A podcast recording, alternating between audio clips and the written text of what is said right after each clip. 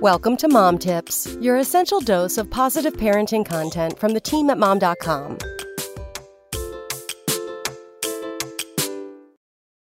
Mom, mom, mommy, mama, mom. How many times a day can your kids call for you?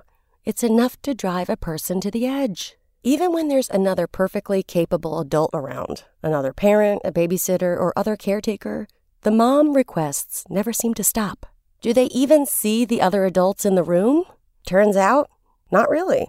Dr. Rachel Busman, Director of Anxiety Disorders at the Child Mind Institute, said there's a reason why our kids are constantly seeking out mom. Depending on the age, it's two different situations, Busman told Mom.com. For a toddler or a preschooler, she said, it's totally natural and appropriate. They see mom and associate her with getting their needs met, she said. Young children are not able to separate whether you're working from home or otherwise occupied.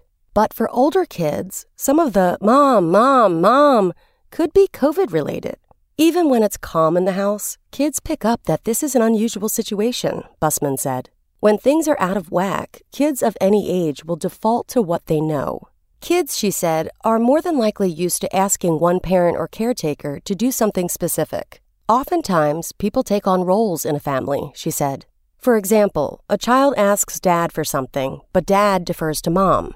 A caretaker or babysitter, absent of a parent's presence, is empowered to make decisions. But if mom is home, they may also find themselves deferring to her.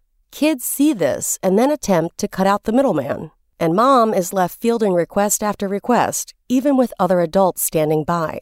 To empower the other adults in the home, it's crucial to model the behavior you want to see. Show a child what you expect, she said. This might mean creating easy to understand boundaries, like a red or green light on mom's door, or clearly stating who will be doling out the snacks for a time period. It's also important to let the other adults know you're practicing setting boundaries. That way, when a child is in distress but mom walks away, there is already an adult in charge. Busman also suggested family meetings and to lead with what's going well.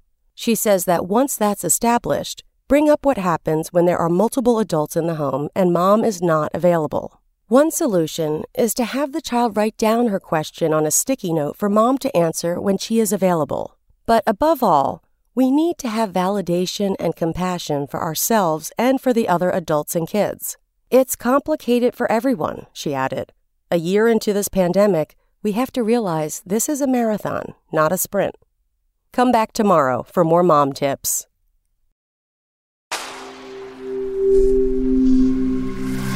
SpokenLayer.